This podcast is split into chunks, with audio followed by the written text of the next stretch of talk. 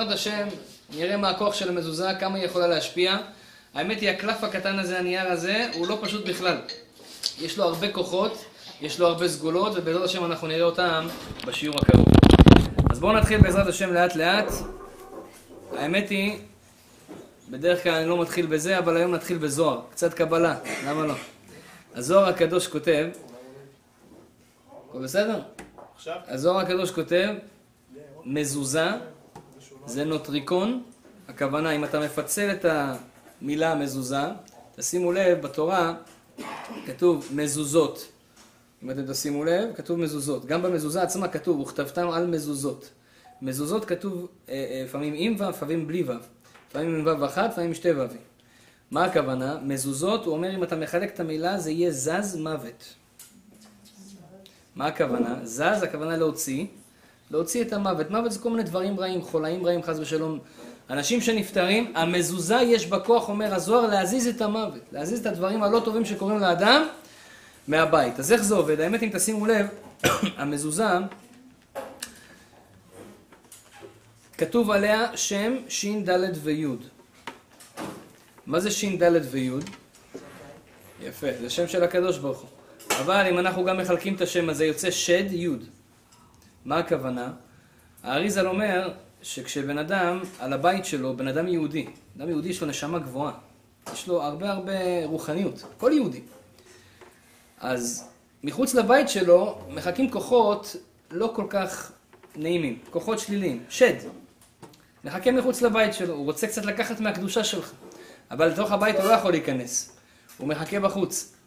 אדם שהמזוזה שלו היא לא בנויה בצורה נכונה, אדם שהמזוזה שלו היא פסולה, אז בעצם השין דלת ויוד הוא לא כמו שצריך, הוא לא שלם, ואז יש מקום לשד להיכנס לתוך הבית. כך כותב רבנו אריזל. והרבה פעמים אנשים שמקבלים כל מיני בעיות, כל מיני מחלות, כל מיני לא עלינו דיבוקים, עוד מעט נדבר גם על זה, יכול להיכנס בגלל שהמזוזה בבית היא לא שמורה. אבל לפני שאני מגיע לנושא הזה רבותיי, אני רוצה לגעת בסיפור שמספר אותו המדרש, וגם כתוב את זה בגמרא בירושלמי, מסכת פאה. כתוב סיפור מאוד מעניין על רבי יהודה הנשיא. רבי יהודה הנשיא זה היה צדיק אגדי, הוא זה שכתב את המשנה, 6 סדרי משנה. אדם משכמו ומעלה, שגם היה עשיר גדול וגם היה רב גדול, נשיא של עם ישראל. רבי יהודה הנשיא, הוא היה עשיר גדול. והוא היה בקשר עם מלכים אחרים בעולם. הוא היה נשיא של עם ישראל, אבל היו הרבה מלכים בעולם שהיו בקשר איתו. אחד מהמלכים קראו לו ארטוון. ארטוון, שם של בן אדם, מלך פרס של אותם זמנים לפני 2000 שנה. והוא כל כך אהב את רבי יהודה הנשיא, שהוא שלח לו מתנה. מה המתנה שהוא שולח לו? לא משהו פשוט, זה מלך. הוא שלח לו מרגלית. מרגלית סוג של יעלום, לא יודע אם זה היה יעלום, ספיר, כל מיני, היום יש, כן, טופז, כל מיני אבנים מעניינות, שלח לו איזושהי אבן, משהו נדיר, אמר לו ממני להראות את האהבה שלי אליך, משהו שעולה ממש הרבה כסף. הגיע הדבר הזה לרבי יהודה הנשיא, כמובן שרבי יהודה הנשיא שמח מהכבוד שאותו מלך עשה לו, תודה רבה. ואחרי כמה זמן הוא הרגיש טוב, הוא נתן לי מתנה, אני צריך גם להחזיר לו, לא יפה, כן? יש כאלה באים לחתונות רק בשביל, כן? לקחת ולא להחזיר, לא נכון, זה לא יפה. יהודי בא לחתונה לאכול, גם לשים צ'ק. אבל צריכים גם להחזיר. הוא אומר, אני צריך להחזיר לו. טוב, מה אני אעשה? אני אתן לו גם מתנה. רבי יהודה הנשיא, לוקח לו מזוזה, עוטף אותה, שולח לו את זה בדואר. טוב, מגיע הדבר, מכתב מרבי יהודה הנשיא, הוא בהתרגשות פותח את זה. תשמע, אחרי שהבאתי לו כזה מרגלית, בוא נראה מה הוא נותן לי בחזרה. בדרך כלל כשנותנים לך משהו, מישהו בא, נתן לך צ'ק, כן, שם לך בבר מצווה, בחתונה, אז אתה אומר, טוב, אני אתן לו קצת יותר, עוד אוסיף לו איזה $15, להראות שאני, כן, יש כאלה, להראות לו, תודה רבה על מה שנתת, אני נותן קצת יותר. חשב עכשיו אני אקבל משהו רציני, פותח פתאום רואה נייר. אמר, טוב, אני לא אשפוט אותו, נראה, אולי משהו, דברים. יותר מזה שזה נייר, הוא גם לא מבין מה כתוב בתוך הנייר. כל מיני סרטוטים, הוא מבין שזה בעברית, שולח לו מכתב, אומר לו, תשמע כבוד הרב ורבי יהודה, תודה רבה על המתנה, אבל קודם כל אני לא מבין מה שלחת לי. דבר שני, אני בטוח שזה לא משתווה אפילו באפס קצה או למה שאני שלחתי לך. אני נותן לך דבר שאתה יכול לקנות איתו מה שאתה רוצה, אתה נותן לי נייר, אתה נותן לי קלף. אמר לו, בחזרה, כן, זה לקח זמן, לא כמו היום, הוא לא שלח לו טקסט מסאג', הוא שלח לו יונה, לא יודע מה הם שולחים. לקח זמן בדואר. אז הוא שלח לו בחזרה מכתב, אמר לו, תדע לך, אתה שלחת לי דבר שאני צריך לשים שומרים שישמרו לי על הדבר הזה בבית. אני צריך לשלם כסף לכספת שישמרו לי את המפתחות, לשים מצלמות בבית. ושומרים, כי עכשיו אם אנשים יודעים שיש לי את הדבר הזה, אוי ואבוי לי. אני נתתי לך דבר שהוא שומר עליך. ולא רק בבית שלך, איפה שאתה הולך. כל מקום שאתה נמצא, נתתי לך דבר ששומר עליך. זה הקלף הזה הקטנצ'יק הזה. מותר אבל הוא גוי. או יפה, זה השאלה שהפוסקים. אתה אני רואה, היית בגלגול הקודם פוסק הלכה, אה? הפוסקים שואלים את השאלה הזאת. מה הם אומרים? איך נתת לגוי, לאדם שהוא לא יהודי, איך הבאת לו מזוזה? מה הבעיה לתת ללא יהודי מזוזה? אנחנו יודעים שיש הלכה, אם אדם יוצא מהבית, אתה עובר דירה, בעזרת השם, לכולנו שנעבור דירה, בתים יותר גדולים, קרוב לבית הכנסת. ועוברים דירה, עכשיו, מה עם המזוזות? ברוך השם, היה לך גם בית גדול, 15-20 מזוזות, וחבל על המזוזות. אתה אומר לעצמך, מה אני אעשה? אם בא יהודי לבית שלך, קונה את הבית שלך יהודי, לפי ההלכה אסור לך לקחת את המזוזות. צריך להשאיר לו אותם.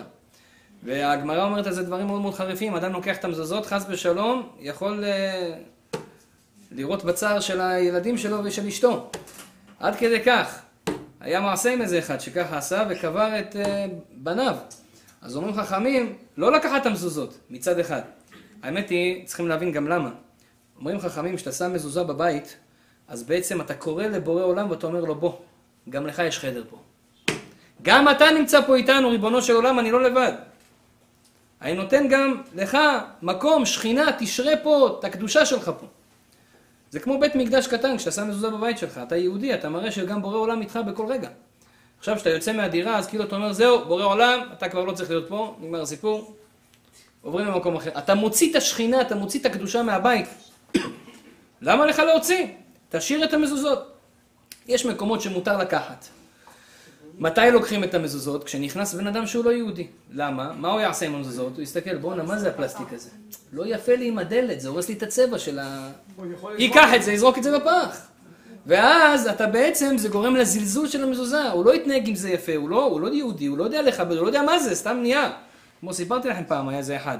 אז כן, הוא היה יהודי, אבל הוא לא ידע הרבה. קנה מזוזה, ורק כל מיני בעיות בבית וזה. קרא לרב, הרב אמר לו, תשמע, אני צריך לבדוק לך את המזוזה. טוב, הוא בא לבדוק את המזוזה, הוא פותח את המזוזה, הוא רואה, אין שום דבר. הפלסטיק ריק.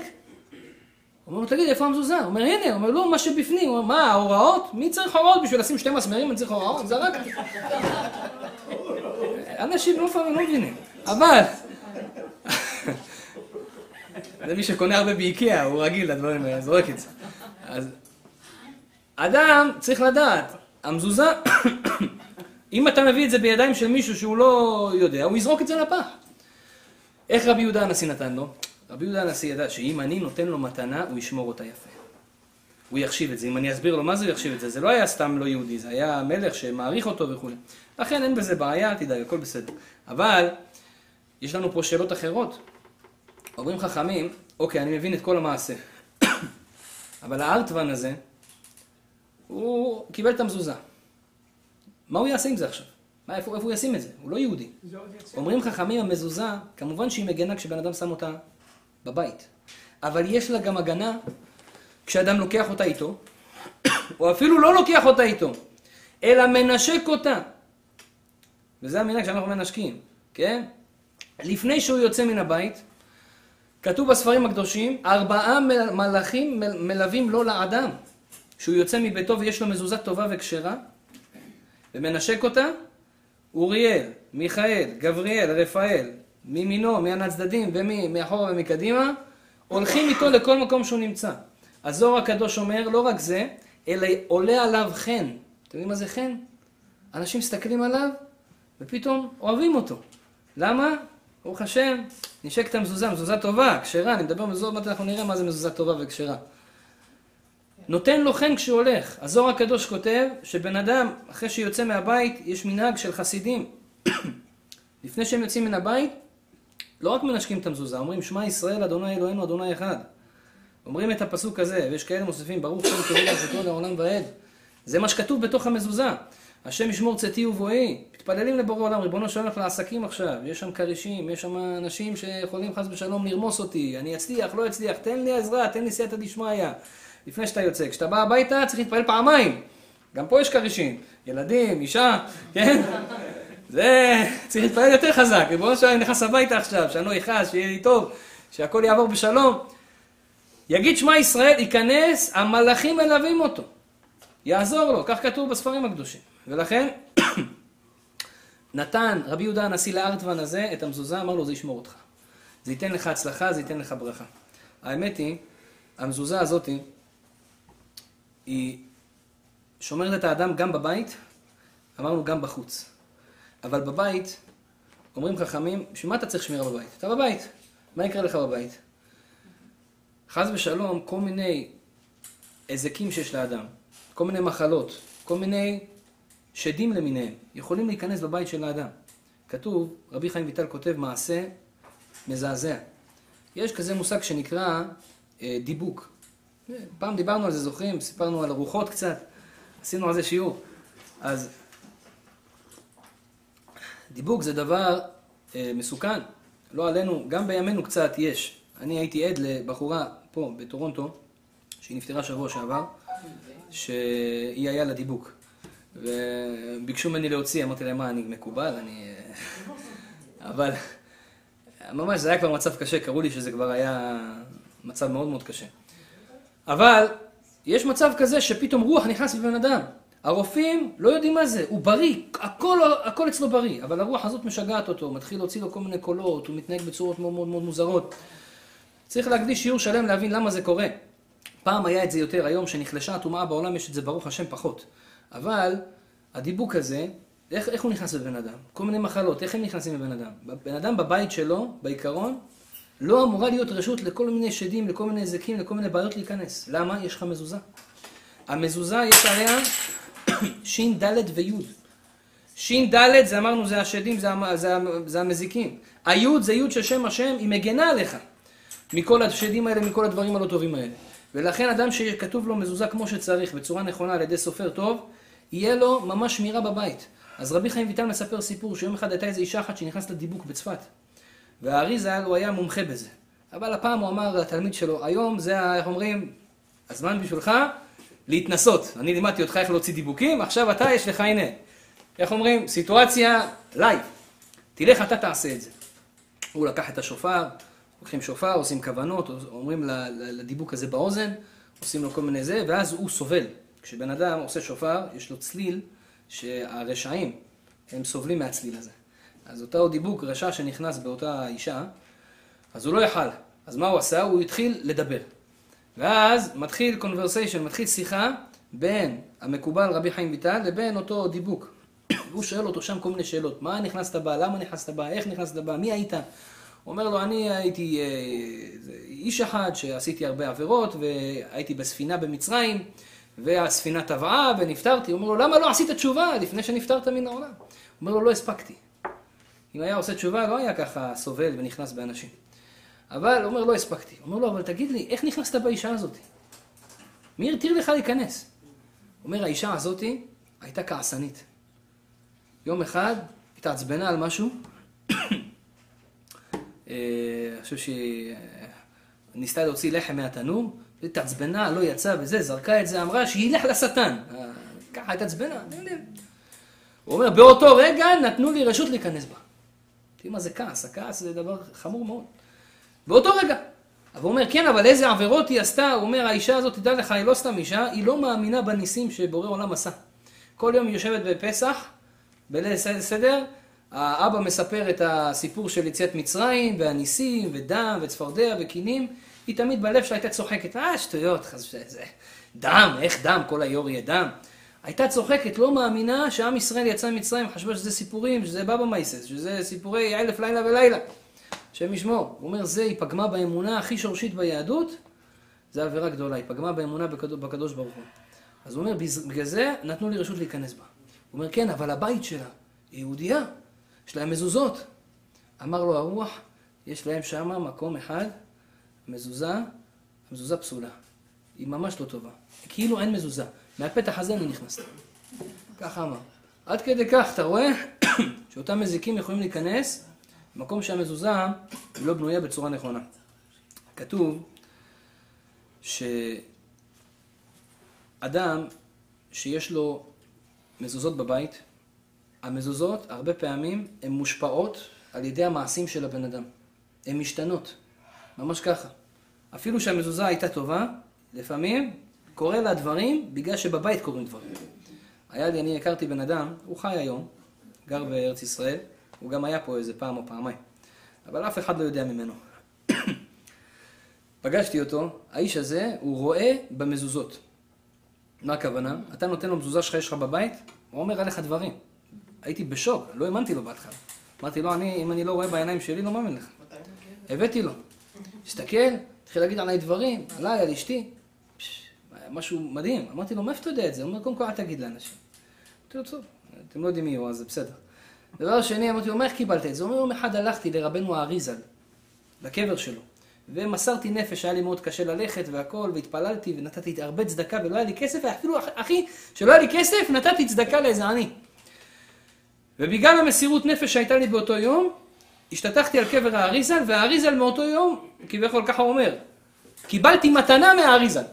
מה המתנה? כל פעם שאני רואה מזוזה, אני רואה מה הבעיות של הבן אדם. הוא אומר, אני לא יודע איך להסביר את זה. קיבלתי מתנה מן השמיים. האיש הזה, כן, הוא רואה מה קורה בבית של הבן אדם, כאילו זה רשום בתוך המזוזה. משהו מדהים. האמת היא, הוא גילה לי הרבה סודות, האיש הזה. הוא אמר לי, הלכתי, דיברתי איתו, למדתי איתו קצת. אמר לי שיש אדם שהרבה פעמים הוא עייף, יש לו כל מיני עייפות וחולשה. הוא אמר לי, סגולה, כל אחד יכול לעשות. ילך, יקנה רוזמרין. כן? יודעים מה זה רוזמרין? צמח כזה. ילך, יקנה 10 כאלה סטיקס, מקלות של רוזמרין, ישים בבית, ככה בהציץ. אם יש אנרגיות לא טובות, אם יש חולשה בבית, עייפות, כל מיני לחצים, זה משחרר את זה, עושה אנרגיות טובות. זה טוב. אני מאותו יום שמתי, הייתי שם, תוך יום, יומיים, הכל נהיה שחור. למה? ספג את כל האנרגיות הלא טובות. ראיתי משהו אצלו בסדר. אמרתי לו, הרב, אני שמתי לב שזה ממש, יש הרבה אנרגיה לא טובה. הוא אומר לי, כן, יש לך עבודה זרה בבית. אמרתי לו, מה זה, אני רב קהילה, יש לי עבודה זרה, אתה נורמלי? יש עבודה זרה? הוא אומר לי, כן, יש לך עבודה זרה. איך יש לי עבודה זרה? מהדייר הקודם. תקשיב מה הוא אומר לי. לא. הלכתי, אמרתי לו, מה זה עבודה זרה? הוא אומר לו, יש לך פסלים. אמרתי לו, איזה פסלים? הוא אומר, יש לך פסלים, כתוב בשולחן ערוך, שאם יש לך פסל של אדם שלם, זה בעיה של עבודה זרה. אפילו שאתה לא עובד אותו, לא זה. הוא אומר, יש בזה טומאה. אסור שיהיה דמות של בן אדם שלם בבית בתור בובה. נזכרתי בחתונה שלי, לא יודע, זה עשו לי עוגת חתן וקלה, מכירים את זה? עלק איזה מישהו שם לי שם כזה דמות של חתן וקלה ככה על העוגה. אשתי אמרה, בונה זה יפה, פוצי מוצי, נשים את זה על הוויטרינה. שמנו את זה על הוויטרינה, ואני אומר, עבודה זאת, באתי הביתה, פתאום אני רואה אותו. החתן והקלה. אמרתי, בונה, זה אמר לי עבודה זרה. לקחתי אותו, יעפתי אותו מהבית. האמת היא אומר לי, אם אתה פוגם אותו קצת, אתה מוריד לו אף, מוריד לו אוזן, אז זה כבר לא שלם, אפשר להקל להשאיר את זה בבית. יש כאלה, מה יש לו כאלה, כל מיני דברים. תגיד לאישה לזרוק אותם, היא תזרוק אותך, איתם ביחד. יש כאלה מסוכנות. גם הדין של ציור. אה? גם אותו הדין של ציור. ציור זה קצת שונה, כי זה לא בולט. אבל, טוב, אני הסתפקתי לחתוך לו את האוזן, לחתוך לו את האף, לא יודע, אמרתי בסוף, עזוב, לא צריך אותו ולא את אשתו, אני אזרוק אותם ביחד. אז זה, הוצאתי את זה מהבית. אתה רואה, יש הרגשה אחרת. למה? היה לנו קצת, כל זמן היה עייפות בבית. הייתי תמיד מאוד מאוד עייף, גם אשתי. וזה עזר. הרוזמרין, זה הוא גילה לנו סוד. לא סתם, אני הזכרתי אותו, גיליתי לכם סוד שהוא גילה לי. גילה מהרב, נבות של ילדים. איזה בובות? ילדים, ילדה, יש לה בובה. כן, אז מה אני עושה? הבת שלי יש לה היום בובה. מה אני עושה? חותך לה אצבע, אומר לה, קחי, היה לה תאונת עבודה, אני אשלם לך גם פיצוי. מה עם סטאפט אנימלס? אה? אנימלס זה לא בעיה, הרבי מלובביץ' אומר שיש בעיה, אבל... סטאפט אנימלס, יש לי הרבה. כן. זה בסדר? הלכות אחר כך בעזרת השם, מי שרוצה אחרי השיעור אני אשאר. טוב, אז הוא גילה לי את הסוד הזה, באמת הדבר השפיע. גם הוא אמר לי עוד סוד, בעיקר טוב זה גם לנשים. הוא אמר, אם אתה יש לך הרבה עייפות, קושי וזה, אתה רואה אנרגיות לא טובות, תקרא פיתום הקטורת. יש כזה דבר פיתום הקטורת, יש כאלה כותבים את זה גם על קלף. פיתום הקטורת מציל את האדם, כל מיני אנרגיות לא טובות. לפעמים אתה רואה קצת מתח, קצת זה, צ'ף, תקרא פיתום הקטורת, יש את זה בכל סידור. כן? יש כאלה, קוראים את זה על קלף. הכף החיים, רבי יעקב חיים סופר אומר, מי שקורא את זה מקלף, מובטח לו, יצליח בכל עסקיו. פרנסה יהיה בשפע. אבל זה דבר טוב גם כן שהוא גילה לי. גם הוא אמר לי, מי שרוצה פרנסה, אין כבר. מה ההבדל אם זה קלף או... זה כמה מילים. כן, אבל הקלף זה כמו ספר תורה, זה כתוב, וזה קדושה יותר. גם סופר כותב את זה בכתב ידו. טוב, עוד דבר גילה לי הערב הזה. אמר לי, הוא אמר לי, אתה רוצה פרנסה? אמרתי לו, הרב, אצלנו בקהילה, הרבה אנשים שואלים אותי, הרב, תן סגולות פרנסה, פרנסה, כולם רוצים פרנסה, פרנסה. אולי בסוף אנחנו נראה מה עושים עם הפרנסה. אבל, אומר לי, פרנסה, פרנסה, כולם מבקשים לי פרנסה. הרב יגיד לי, אמרתי לו, איזה משהו, סגולה טובה לפרנסה, ככה שיהיה בשפע, שיעזבו אותי. אז זה אמר לי, תשמע, יש ספר אחד קדוש מאוד. אמרתי לו, איזה ספר? ספר בן איש חי. בן איש חי היה איש קדוש גדול מאוד. אני מחובר אליו אישית מאוד גם כן. מאז שהייתי לומד בישיבה, הייתי מאוד אוהב את הספרים של בן איש חי. בן איש חי היה קודש קודשים, לפני 107 שנה הוא נפטר, 108 שנה.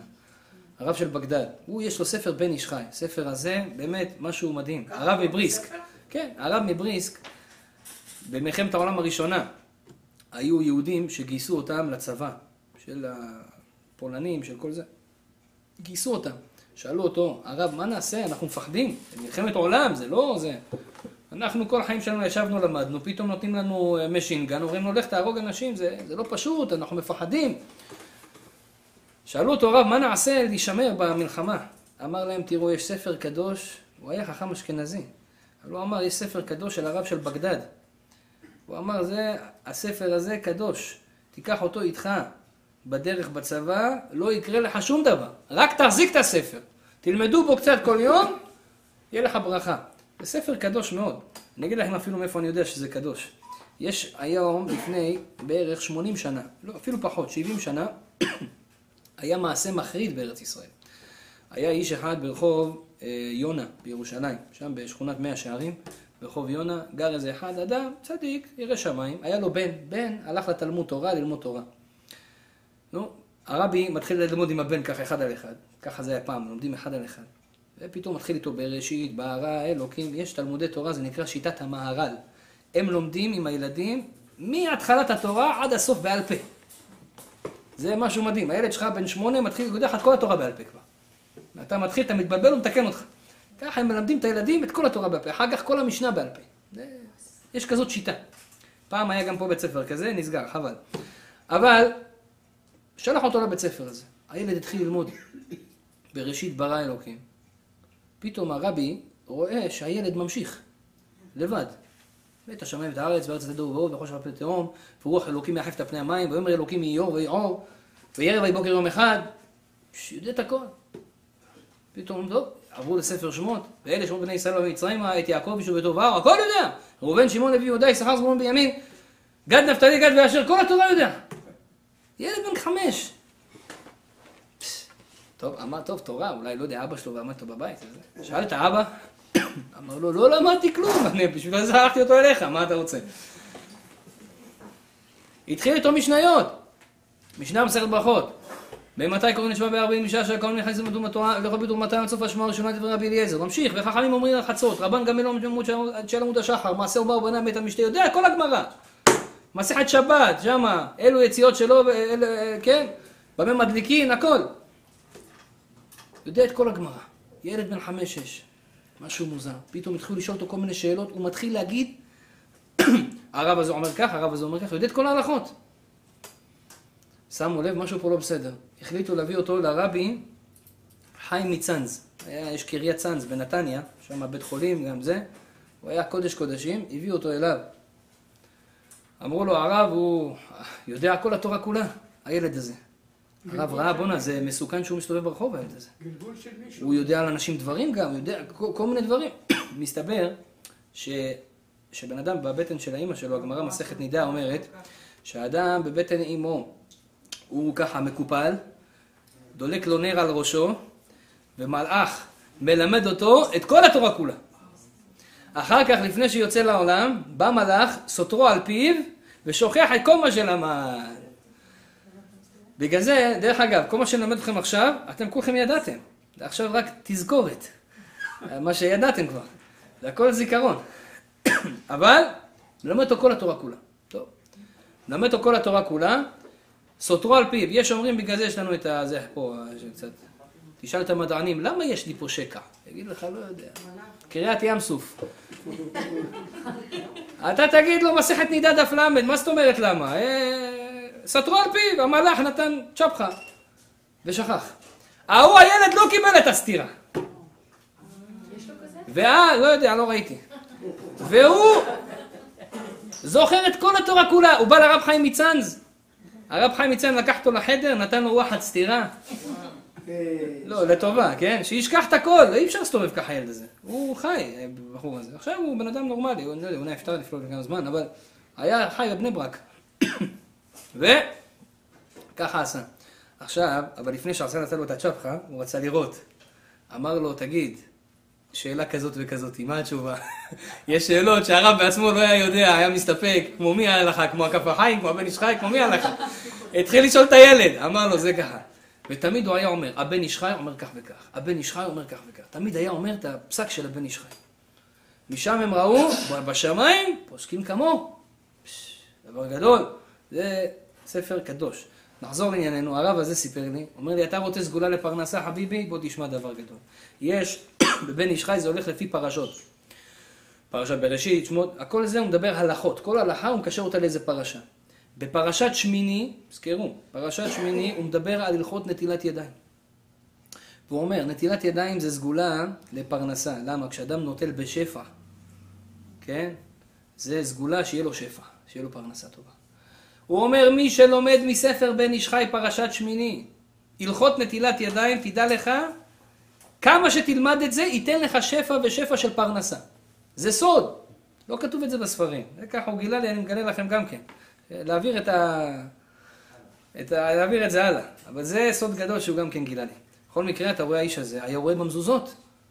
זה אומר שהדברים במזוזות כתוב, דברים עליך, מה אתה עושה בבית, מה היה אצלך בבית. יש, לפעמים היה סיפור עם המוהרוש. המוהרוש זה הצדיק מיבניאל קוראים לו, הרב שיק. הוא נפטר לפני 3 שנים. הוא... היה רב גדול בברסלב, כותב הרבה ספרים. אם אתם פעם ראיתם איזה אחד מחלק ספרים ברחובות, זה חסיד שלו. הוא אמר להם, אתם תחלקו לאנשים כמה שיותר ספרים, הם מחלקים את הספרים שלו. אז המוהרוש פעם אחת, אישה אחת שאלה אותו במכתב שאלה. היא אמרה לו, הרב, הלכתי לאולטרסאונד. באולטרסאונד אמרו לי, את צריכה לעשות לא אולטרסאונד, את צריכה לעשות את ה... זה היותר רציני. סיטי. שבודקים בעיות. MRI? הרבנים לא הכי ממליצים תמיד ללכת. למה? הוא אומר, מה, אם תגלה שהילד עם תסמונת דאון, מה חס ושלום, תפיל אותו? לא, אנחנו עדיין נוליד אותו, אנחנו לא הורגים ילדים.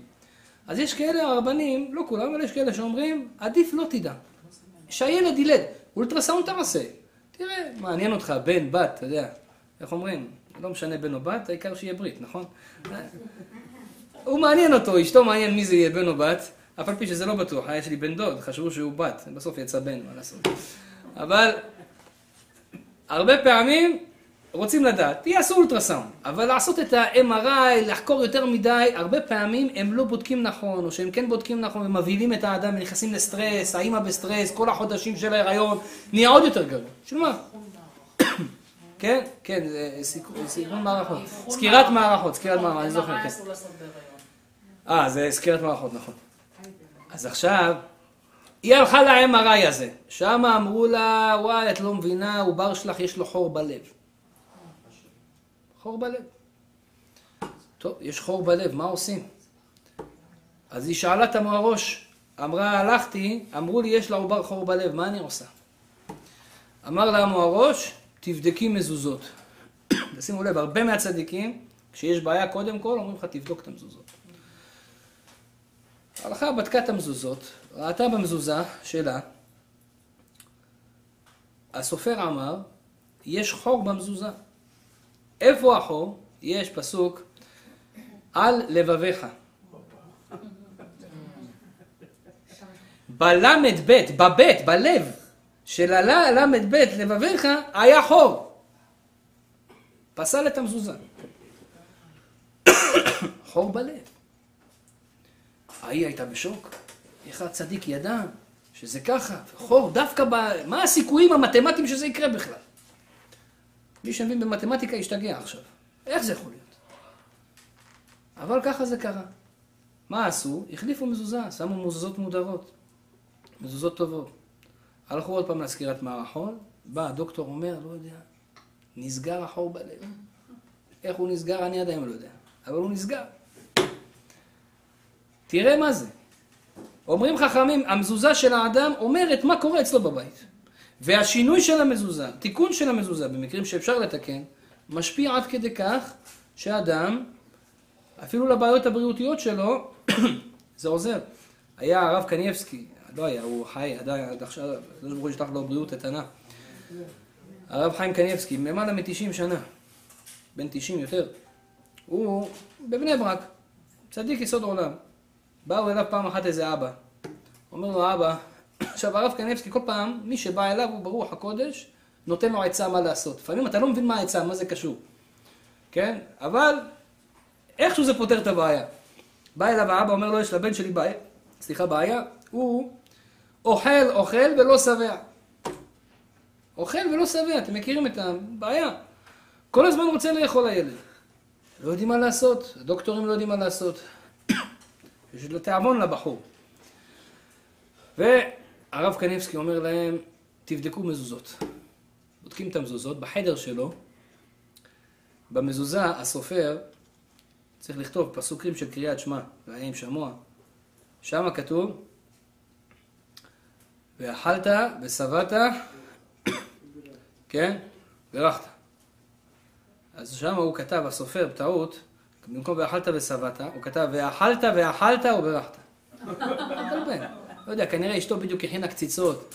אמרה לו, אכלת היום? אמר לה, לא, לא אכלתי. אז זה כתב עוד אכלת אחד. כן? עוד אכלת וטעות קורה. והילד הזה יש לו ואכלת, אין לו שבעת. הוא לא שבע. והאבא בשוק. החליף לו את המזוזה, השתבח שמו לעד, התחיל לסבוע. זה היה סיפור בארץ. עכשיו האמת היא, אני שמעתי את הסיפור הזה 6 שנים. אני גם, לפעמים, שיש לי זמן, אני בודק מזוזות גם כן. מישהו קרא לי, שבדרך כלל אומר לו, אתה רוצה לבדוק לך את המזוזות? תביאו אותם אליי הביתה, אני אבדוק לך. היה איזה משפחה אחת אומרת לי, שמע הרב, אני לא יודע איך להוריד אותם. הוא כנראה, הוא מתחיל בכל הנושא הזה שנקרא יהדות. והוא אומר, לא יודע, אני מפחד לגעת, אני אערוס וזה, אולי הרב יוכל לבוא אליי. אמרתי לו, טוב, בסדר, אני אבוא אצלך, יש לך הרבה מזוזות, אני אבוא אצלך, אין בעיה, אתה גר קרוב. באתי אצלו, הורדתי לו את המזוזות, אמרתי לו, בוא נשים כל אחד בפתק, נראה את החדר, נחזיר אותו לאותו חדר, הרב בן ציון אבא שאול אומר, טוב להחזיר את זה לאותו מקום. ורשמנו השם של חדר והכל. אתם אומרים, בחדר, אני בודק את המזוזה, אני רואה בחדר של הילד, כתוב במזוזות, בשוכבך ובקומך, ולכתך בדרך. זה חלק מהפסוקים שקראת שם. שם גם הסופרת בלבן. כתב בשוכבך, בשוכבך. במקום בשוכבך ובקומך, כתב בשוכבך ובשוכבך. אני אמרתי, התקשרתי אליה. לאיש הזה, לאישה והאיש הזה. אמרתי להם, תגידו, יש לי שאלה, הילד הזה יוסי. לא אמרתי להם מה קרה במזוזה. הילד הזה יוסי. יש לו בעיה לקום בבוקר. אמרו לי, בונה, בדיוק עלת על הנקודת תורפה שלו. ההוא לא רוצה לקום מהמיטה. רק מריח את הכרית, נרדם, עד דלא ידע. בבוקר רוצים להעיר אותו, לא רוצה לקום. תמיד. אמרתי לו, בוא תראי, במזוזה שלו כתוב, בשוכבך, שוכבך. תמיד הוא שוכב. אוהב. עד כדי כך. זה פה בטורונטו היה. אז אני ראיתי סיפור ששמעתי מהרב קניבסקי, זה היה סיפור. עכשיו שראיתי את זה בעיניים, ממש, אתה רואה, הדברים משפיעים. זה לא פשוט. דווקא אצלו, ככה קרה. יש הרבה סיפורים שאדם צריך לדעת. המזוזות ממש משקפות מה קורה בבית. הרב מרדכי אליהו היה אומר לאנשים, תבדוק פעמיים בשנה מזוזות. איך תדע מה קורה? האם האישה שוטפת את המשקופים, נוזל קצת מים, נופל מים למזוזה, משנה אותה. לפעמים הקור, החום, לפעמים הסופר לא עשה את זה כמו שצריך. נתת לבן אדם אחד לבדוק, הוא לא כזה מקצועי, או שפתאום הוא לא היה מרוכז. תמיד מגלים דברים חדשים. כתוב בספרים הקדושים, אדם שרוצה לשמור את הבית שלו, רוצה לשמור את הילדים שלו. אחד הדברים החשובים ביותר זה מזוזה. אנשים מזלזלים בזה. קלף, נייר, חושבים שזה משהו, זה נחמד, זה טוב. כתוב בספרים הקדושים, בשיר השירים, יש פסוק, אנחנו אומרים, אינך יפה, רעייתי. המדרש בתנחומה אומר, אינך יפה, זו מזוזה. חכמים לא הבינו, מה קשור אינך יפה למזוזה? מה קשור יופי למזוזה? אולי תגיד על הבית, אינך יפה, יופי זה בית, יופי זה אישה, ילדים, יופי, בגדים. מה זה קשור למזוזה? הוא אומר, היופי האמיתי של הבית, זה לא השנדיליר, זה לא השייש, קרמיקה לבנה מאיטליה. זה לא האלה, הפוטלייטס, פוטסלייטס, כל הדברים האלה, זה לא מה שעושה יפה.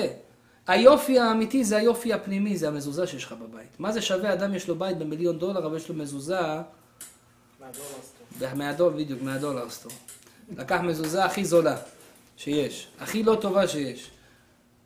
בבן אדם שהוא לא מכיר, במקום שהוא לא מכיר. זה היופי האמיתי של הבית, זה היופי הפנימי ששומר על הבן אדם. יש הרבה אנשים שואלים. שמע, מזוזות זה יקר. מזוזה עולה לא קצת. ברוך השם פה גם, מי ששם לב בבתים פה, אלה שבונים את הבתים, הם לא מתחשבים ביהודים. למה? כל בית יש לו 25 פתחים. כל מקום. אתה נכנס לסלון, יש לך פתח, גם הצד השני יש לך פתח. עוד פתח ועוד פתח. מלא מזוזות. אני מגיע לאנשים לפעמים הביתה, אני אומר לו, בואנה, מסכן, יש לו 30-40 מזוזות בבית. זה... ברוך השם שיש בית, אבל... הרבה מזוזות, כל מקום יש פתח. מפתח לפתח. לפעמים זה לא, זה הוצאה, כל מזוזה $60-70, זה... נכון, תכפיל ב10, $600, $700, זה לא קל. אבל אומרים חכמים, בוא תסתכל. כשאתה קונה בית, בית לא עולה $700, הלוואי. בית היום יקר, נותנים $500,000, מחמירים, מיליון, יש כאלה מחמירים, 2-3 מיליון, כל אחד לפי הדרגה שלו. אז הוא קונה בית מאוד מאוד יקר. עכשיו, כשאתה בא לקנות מזוזה, עכשיו, מסתכלים עליך מן השמיים, אומרים, נו, נו, נו, נו, $500,000 בית. מה עם המזוזות? עכשיו, באמת, אם נסתכל בתוך תוכנו, מה יותר חשוב, הבית או המזוזות? המזוזות יותר חשוב. למה? בשביל זה באת לעולם. בורא עולם כותב במדרש, מי יקדימני ואשלם? מה הכוונה? יש אנשים שאומרים לקדוש ברוך הוא, ריבונו של עולם, אתה חייב לי. מה הכוונה? אומר לו, שמע, הנחתי תפילין היום בבוקר. מה, לא מגיע לי משהו? לא מגיע שתזרוק איזה צ'ק. לא מגיע לי. היום הדלקתי נרות שבת. היום עשיתי חסד. עזרתי לזקנה לעבור את הכביש. לא מגיע לי משהו? הקדוש ברוך הוא אומר, מי יקדימני ואשלם? אתה אומר שאתה הקדמת לעשות לי ואני חייב לך? אני הקדמתי לשלם לך עוד לפני שהיה לך בכלל לעשות. אני נתתי לך יד ואתה שם את התפילין. אני כבר שילמתי לך על התפילין בזה שנתתי לך יד. אתה אומר, אני קבעת מזוזה. אני נתתי לך בית. כבר שילמתי לך על המזוזה מראש. עשית ברית מילה לבן, אני כבר נתתי לך בן, שילמתי לך מראש. אתה לא יכול לבוא אליי בקטע כזה של אתה חייב לי. בורא עולם אומר, מי יקדימני ואשלם? עד שלא קנית מזוזה, אני כבר נתתי לך בית. אבל אומרת הגמרא, במסכת שבת, כל הזעיר במזוזה, נותנים לו בית נאה. כל אחד רוצה בית יפה, נכון? איפה הריל סטייטים פה? כל אחד רוצה בית יפה. אומרת הגמרא, מה הסגולה לבית יפה? מצוות מזוזה. אני אמרתי פעם לאיזה בן אדם. הוא אמר לי, הרב, אני רוצה בית. אמרתי לו, איזה גודל אתה רוצה בית? אמר לי, תשמע, 1, 2, 3, 4, 5. 5 חדרי שינה יספיק לי. אמר לי, פמילי רום גם צריך, לא רוצה שהילדים ילכלכו למעלה, ילכלכו למטה. גם סלון שיהיה, דיינינג רום איפה לאכול, צריך להזמין אורחים בשבת. אשתי רוצה שיהיה לה מטבח, היא שומרת כשרות חזק, היא רוצה אחד לחלבי ואחד לבשרי. היא רוצה מקרר אחד לחלבי, מקרר אחד לבשרי. אתם מכירים את ההוא שעבר בזה? אחד עבר בגבולות, אתם יודעים שאתם הולכים לארץ, יש כזה ירוק ויש אדום. באדום אף אחד לא נכנס, לא, עדיין לי ירוק. אבל גם בירוק מחכה שם איזה אחד, מסתכל עליך, אם אתה נראה חשוד, עוצר אותך. אני היה לי פעם אחת עצר אותי איזה אחד כזה.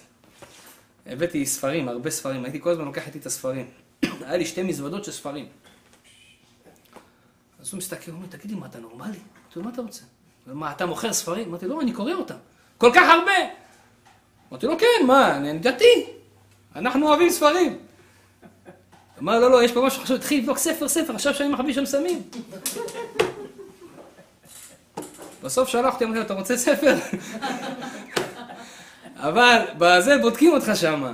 אז היה איזה אחד הגיע עם 5 מקררים. יחס סוחב אותם. ההוא אומר לו, עצור בצד, עצור בצד. אמר לו, 5 מקררים? זה פה כבר, אתה עושה עסק פה, זה בעיה. צריך שלם מה? אמר לו, לא, זה לעצמי. אמר לו, איך לעצמך? אמר לו, אנחנו יהודים. אמר לו, אז מה? אמר לו, אחד לבשרי, אחד לחלבי. אמר לו, טוב, אבל יש לך פה 5. אומר לו, לא, פסח? בפסח צריך אחד לבשרי, אחד לחלבי. אומר לו, טוב, אבל יש לך 5, יש עוד אחד. אומר לו, בשביל אחד אתה עושה לי סיפור, אתה עושה לי סיפור.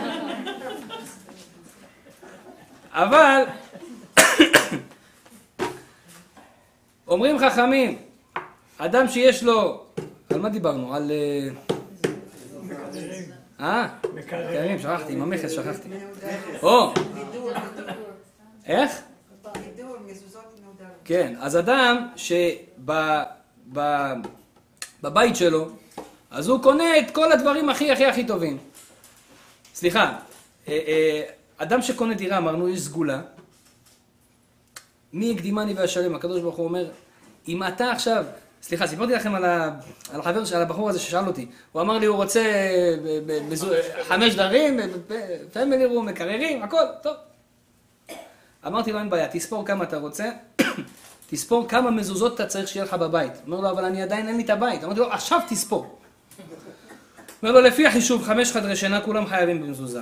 יש 2 פתחים לפמילי רום, 2 פתחים למטבח, 2 פתחים זה, בבייסמנט גם. לא צריך דייר, אני רוצה זה, אעשה שם אופיס.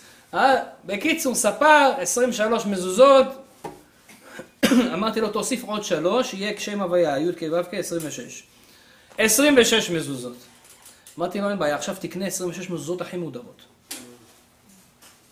לא, רגע, הרבה כסף. אמרתי לו, אתה מאמין? הקדוש ברוך הוא אומר, תשמע, אתה מקדים אותי, אני משלם לך. אני אין לי בית, ריבונו של עולם, אני רוצה בית, אני מקדים, אני כבר קונה מזוזות הכי טובות. חסר בית. תארגן. כבר מזוזות יש. התחלתי כבר את המצווה. בורא עולם ייתן לך. זה דבר גדול. אומרים את זה גם לחתן וכלה. את רוצה להתחתן? רוצה. אז יש אומרים, מה תעשי? לכי תקני טלית לחתן.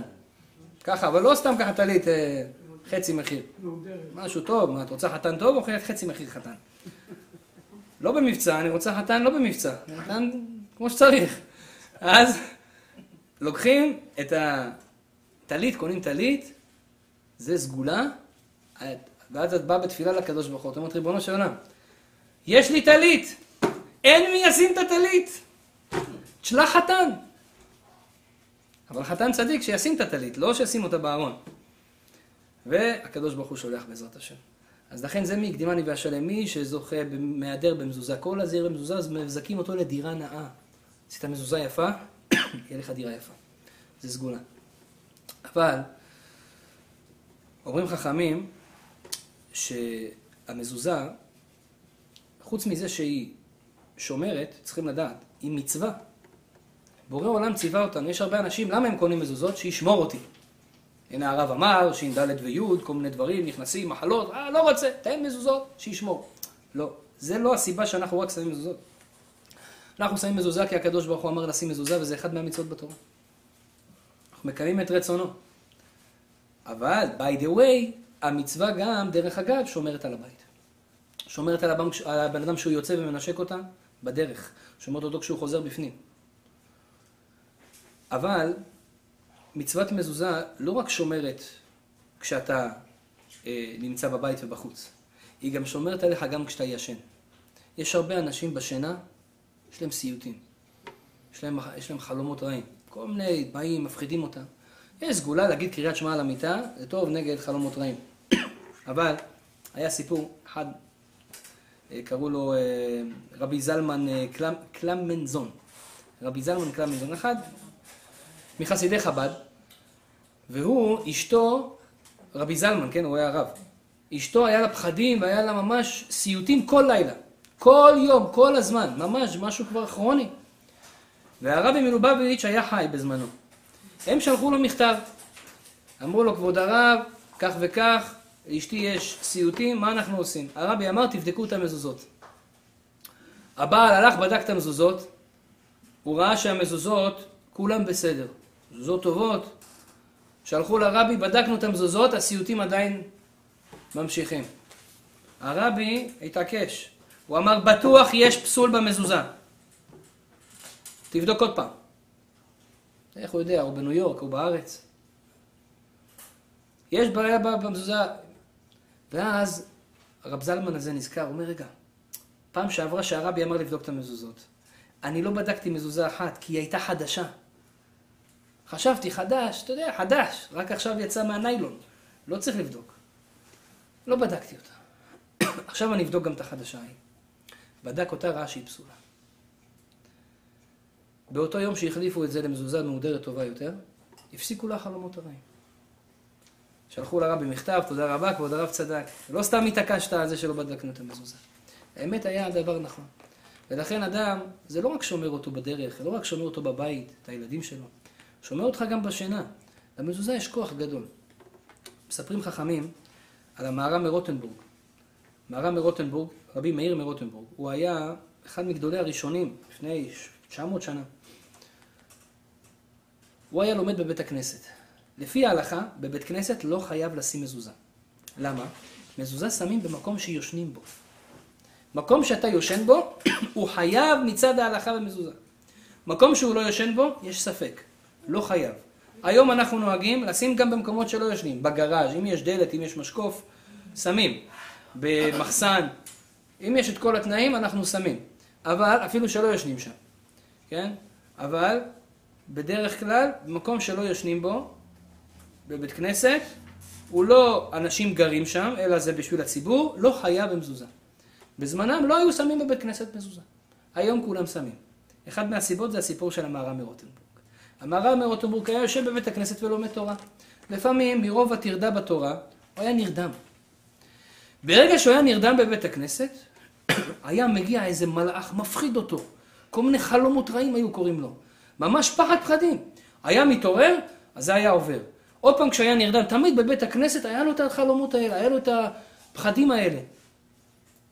הוא לא הבין מה קורה. יום אחד הוא שם לב, הוא למד הלכות מזוזה, והוא ראה שבעיקר ההלכה לא חייב מזוזה בית כנסת. אבל אם אדם יושן במקום שאין בית כנסת, שאין מזוזה, אז יכול להיות חלומות רעים, בעיות, והוא אומר, ורגע, למה לא שמים בבית כנסת מזוזה? בגלל שלא יושנים שם, אבל אני כן נרדם בבית הכנסת. אני כן מרוב הלימוד, לפעמים איזה 10 דקות פה, חצי שעה שם. אז אולי אני צריך לשים. הוא שם באותו בית הכנסת, כמובן בלי ברכה, כי זה ספק. הוא שם שם המזוזה, מאותו פעם, מעל כל פעם שהיה נרדם, ברוך השם, הכל היה בסדר. לא היה רואה את הפחדים הללו יותר. עד כדי כך הדבר היה עובד. גם מספרים, שאדם צריך לדעת ממי לקנות מזוזה. כי לא כל אחד יכול למכור. היום, לצערי הרב, לפני כמה חודשים מצאו באשקלון מפעל מזוזות מזויפות. מפעל שלם, היו מדפיסים. עד כדי כך. ומה, מי קונה את זה? כל החנויות ג'ודאיקה רגילות, הם לא יודעים, אומרים יש חמזוזות, בזול תביא, אני אמכור. הרבה פעמים הדבר הזה הוא נעשה ביזנס אצל אנשים. לכן אדם כשקונה מזוזה, זה החיים שלו, זה החיים של הילדים שלו, זה השמירה בבית שלו, זה השמירה שלו בחוץ, זה ההצלחה שלו בעסקים, זה הצלחה שלו בכל העניינים, בתורה. תכף נראה שהמזוזה גם מצילה את הבן אדם מיצר הרע. מה הכוונה? אומר רבי נחמן מברסלב, שאדם שנמצא בבית, יש לו גם יצר הרע. רוצה לעשות כל מיני דברים רעים, מחשבות רעות. אדם שיש לו מזוזה טובה מהודרת, יהיה לו יותר קל להתגבר על הרצונות הלא טובים שלו. לא לאשתו, לילדים. הוא אומר, יש את זה אפילו רמז. אם תשימו לב יצר, אם נעשה מילוי של היצר, מה הכוונה מילוי? כל אות, יש צורה איך רושמים את האות. למשל, יוד זה יוד וו דלת. צדיק זה צדיק דלת יוד, צדיק. ורש זה רש יוד שין. אז אם אתה תמלא את היצר, זה יוצא יוד וו דלת, צדיק דלת יוד, ורש יוד שין. צדיק זה לא צדיק תמיד סוכה? לא, אומרים צדיק. כן, אז אתה ממלא את זה. עכשיו תעשה את הסופי תיבות של המילוי, את האות האחרונה של כל מילוי. אז יוצא לנו דלת, יוד וו דלת, צדיק דלת יוד, ורש יוד שין. זה יוצא שין דלת ויוד. זאת אומרת, בתוך המילוי של יצר יש שם שין דלת יוד. מי מגן עליך מהיצר? השין דלת יוד שיש במזוזה. הוא מגן עליך מפני יצר הרע שנמצא בבית. ולכן, אדם שרוצה שיהיה לו עזרה בעבודת השם, עזרה לא לרצות דברים לא טובים, שלא יהיו לו מחשבות רעות, שהילדים ילכו בדרך נכונה, ירצו לשמור, לעשות. המזוזה זה מאוד חשוב. חלק מאוד מאוד מאוד חשוב בבית. אז אומרים חכמים ש... צריכים לדעת ממי אנחנו קונים מזוזה. יש מקומות מזויפים. הרבה פעמים מדפיסים מזוזה על נייר. אני, הרב מרדכי שרעבי, זכר צדיק לברכה, ראש המקובלים בדור הקודם. פעם אחת הלך בירושלים באיזה חנות. הוא היה לו רוח הקודש. הוא ראה בחנות הזאת, הוא הרגיש, עושים פה דברים לא טובים. חנות של מזוזות וזה. הוא הרגיש שמכורים פה מזוזות פסולות. בא לזה של החנות, אומר לו, תביא לי מזוזה אחת, אני רוצה לראות. אמר לו, לא, אתה רוצה לקנות? תקנה, לא זה. תביא, אני רוצה לראות עכשיו. הרב אמר, דקה, נתן, נייר. הדפיסו מזוזות על נייר. הוא אמר, תשמע, לא יודע, קניתי ממישהו. הדפיסו מזוזות על נייר. אני אישית, פעם אחת בדקתי אצל מישהו, הביא לי מזוזות, לקחתי את המזוזה, פתחתי אותה, נייר, ככה, נקרא. זה לא קלף בכלל. מסכן, היה לו כמה מזוזות כאלה בבית, והוא הביא לי את זה כי היה לו בעיות בבית. אחר כך הכניף, ברוך השם, נהיה יותר טוב, ברוך השם. אז הרבה פעמים יש מצבים כאלה שיש גם זיופים. לכן אדם, כשהוא קונה משהו לבית, איך הוא משקיע? בודק, ממי, ממה. אמרתי למישהו לפני כמה חודשים, אמרתי לו, קנינו לבית הכנסת ארון מאיקאה. משהו ככה בשביל ספרים, הייתי צריך שיהיה ספרים גם לידי. אמרתי לו, שאבי שיקנה באיקאה. הוא אומר לו, מי קונה באיקאה? הוא אומר לי, זה מתפרק. זה לא איכותי, תקנה משהו, איך אומרים? מסיבי, מסיבי. כן, עץ אמיתי, זה הכל נסורת. תקנה משהו, זה... אמרתי לו, אולי, אתה צודק. אתה צודק. אבל כשזה מגיע למזוזות, אנחנו לא כל כך מקפידים שיהיה אמיתי, שיהיה באמת מבן אדם, שהוא ירא שמיים וצדיק. מה שהוא חשב באותו רגע שהוא כתב את המזוזה. מה הוא עשה באותו רגע, אותו בן אדם שכתב. ככה מהאנשים שאנחנו סומכים עליהם. זה ממילא ייתן לנו... ברכה והבנה נכונה. יש עוד סגולה. מה זה מעודרת? מה זה מזוזה מעודרת? קודם כל תיקח מבן אדם שאתה סומך עליו. תקנה מאיזה, או סופר עצמו, לך לסופר עצמו. או תקנה מאיזה רב שסומכים עליו, שהוא יודעים, שהוא מבין בזה. סומכים עליך. כן, אני לא יודע, אל תסמוך עליי. אתה הולך לבן אדם, תקנה מישהו שבאמת סומכים עליו. אל תקנה בחנות שאנשים שהם לא מבינים. בן אדם שכן מבין, בדקת את זה לפני, עשית... זה החיים שלנו, צריכים לבדוק את זה. בעיקר עכשיו לפני אלול, אדם שנכנס עם מזוזות מעודרות לראש השנה, איזה דבר גדול זה? איזה שמירה זה עליו? איזה עזרה ביצר הרע שלו? גם אומרים שהמזוזה היא עוזרת לבן אדם באחד הדברים הכי חשובים בחיים. יש בעיה של הדור שלנו בעיקר, וזה היה תמיד, אבל היום הבעיה הזאת היא מאוד מאוד מאוד חזקה ונפוצה. זה נקרא תאוות ממון. תאוות כסף. אנשים אוהבים כסף. נכון זה נחמד שיש לך כסף? נחמד. אבל כולנו אוהבים את זה. למה אוהבים? איך אני יכול לדעת? שיש לנו תאוות ממון, כשאתה קם בבוקר, מה הדבר הראשון שבדרך כלל אתה הולך לעשות? לעבודה, צריך להתפרנס, איזה ולהתפרנס, צריך לעשות, צריך להרוויח, צריך לעשות יותר. יש אנשים שמשקיעים בזה המון המון המון שעות, כן? הרבה מהבעיות של השלום בית נגרמות בגלל זה, כי הוא משקיע הרבה זמן, או היא משקיעה הרבה זמן בקריירה, ואז אין בית, אין ילדים וכולי, כמו שצריך. אדם יש לו תאוות ממון. רבי נחמן ברסלב אומר, אתה יודע למה אתה לא מאושר בחיים? כי אתה רודף אחרי ממון, אתה רודף אחרי גשמיות, מטריאליות. ומה קורה כשרודפים אחרי מטריאליות? אף פעם לא מספיק. חכמים כבר קבעו במשנה במסכת אבות. יש לו מנה, רוצה 200. יש לו 200, רוצה 400. וכן הלאה. לא יספיק לך חביבי. תדבר עם מיליונרים, לא מספיק להם. תדבר עם ביליונרים, לא מספיק להם. משהו חסר. לא תמיד זה כסף. יכול להיות שזה איזה מוצר מסוים, שזה בית מסוים, איזשהו כלי מסוים, אוטו מסוים. משהו חסר לי. וכל הזמן אני מרגיש את החיסרון הזה. זה נקרא שאתה שקוע בתאוות ממון. מי זה אדם שהוא לא שקוע בתאוות ממון? זה אדם שהוא שמח בחלקו. באמת, הברכה הכי גדולה שאני יכול להביא, הרבה אנשים מבקשים ברכות. באים אחרי השיעור, אחרי הבית הכנסת, מבקשים, תברך אותי. באמת, הברכה הכי גדולה שאפשר להגיד לבן אדם, זה יהיה רצון שתהיה שמח בחלקך. איזה כיף זה. איזה כיף זה להיות כמו רב זושה מנפולי, שיש לו בית פשוט עם עץ ומיטה מעץ, וברוך השם קצת פירות וירקות ולחם לאכול, אולי גם איזה חומוס למרוח. אבל כיף לו, טוב לו, לא חסר לו.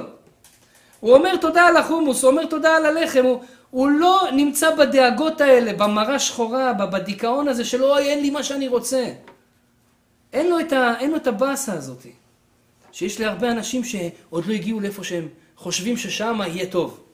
תמיד כשאתה מגיע לשם אז אתה רואה, לא, לא, לא, אבל יותר אני צריך ואז יהיה לי טוב. כן? זה כמו ילד קטן. כשאנחנו גודלים, אנחנו אומרים, כשאתה ילד, אתה אומר, לא, עכשיו אני ילד, לא יהיה לי טוב. כשאני אהיה בר מצווה, אז זה החיים.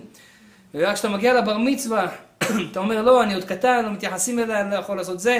כשיהיה לי רישיון נהיגה, אז שיהיה לי אוטו, בגיל 15-16, פה מוציאים מוקדם, ברוך השם, אז יהיה החיים. אחר כך הוא אומר, לא, זה גם זה לא. כשאני אתחתן, שיהיה לי אישה, אז יהיה החיים, ואז הוא מתחתן. ולא, כשיהיה לי עבודה קבועה, ואז שיהיה לי. בסוף של דבר אומר, איזה כיף היה כשהייתי ילד בן 5.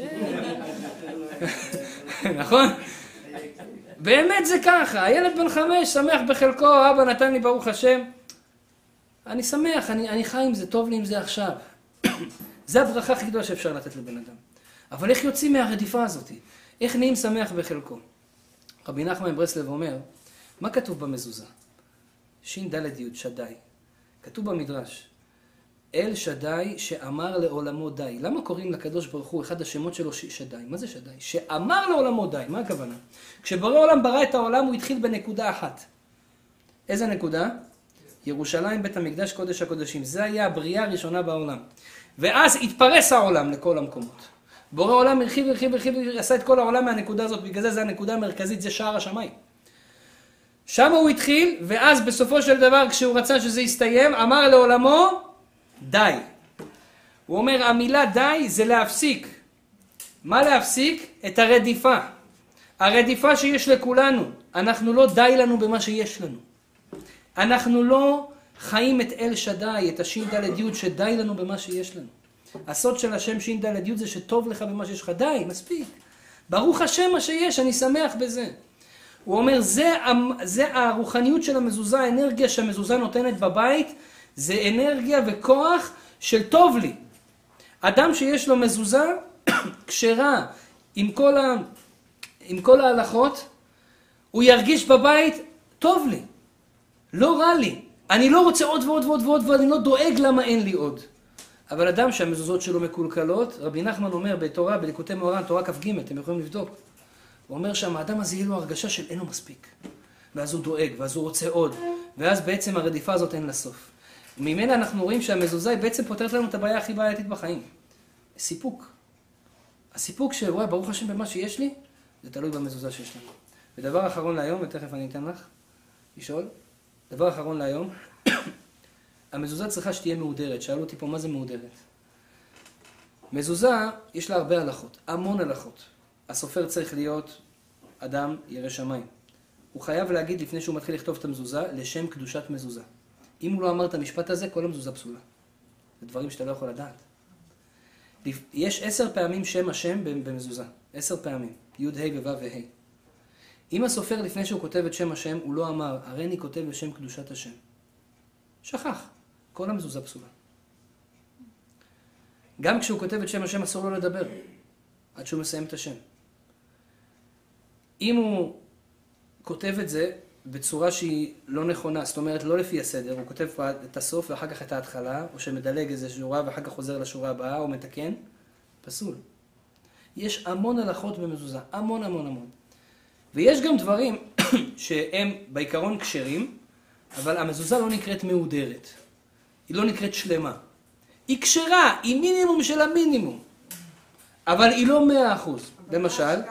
למשל, תגים. אתם יודעים מה זה תגים? מי שפעם ראה ספר תורה, הוא רואה יש אותיות, ועל האותיות יש כתרים כאלה. לא בכל אות יש כתרים. יש אותיות שעטנז גט, שין עין, כן? ת' ג' צדיק, זין, שעטנז גט. האותיות האלה צריך שיהיה להם 3 תגים. 3 זינים קטנים כאלה, מעל האות.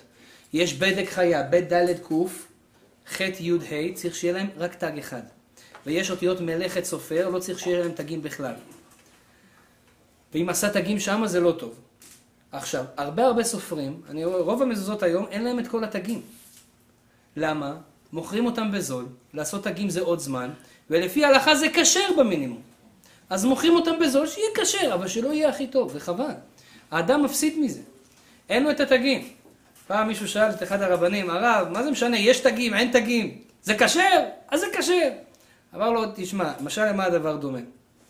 אדם, יש לו בית גדול, יש לו הרבה אוצרות בבית, הוא צריך שומר, נכון? הוא שם שומר, הייתי בדרום אפריקה לפני איזה 7 שנים, 8, קצתי שם לשיעורים ביוהנסבורג, אז היה שם איזה אחד שיריח אותי, עשיר גדול, באתי אליו הביתה, נבהלתי, חומות בצורות, כמו חומות של ירושלים יש לו בבית, עם מצלמות, יש שם כמה שומרים כאלה ככה, אמרתי לו, ממי אתה מפחד? הוא אומר, לא, זה דרום אפריקה פה, מה אתה יודע, זה גנבים, זה אנשים, זה מסוכן.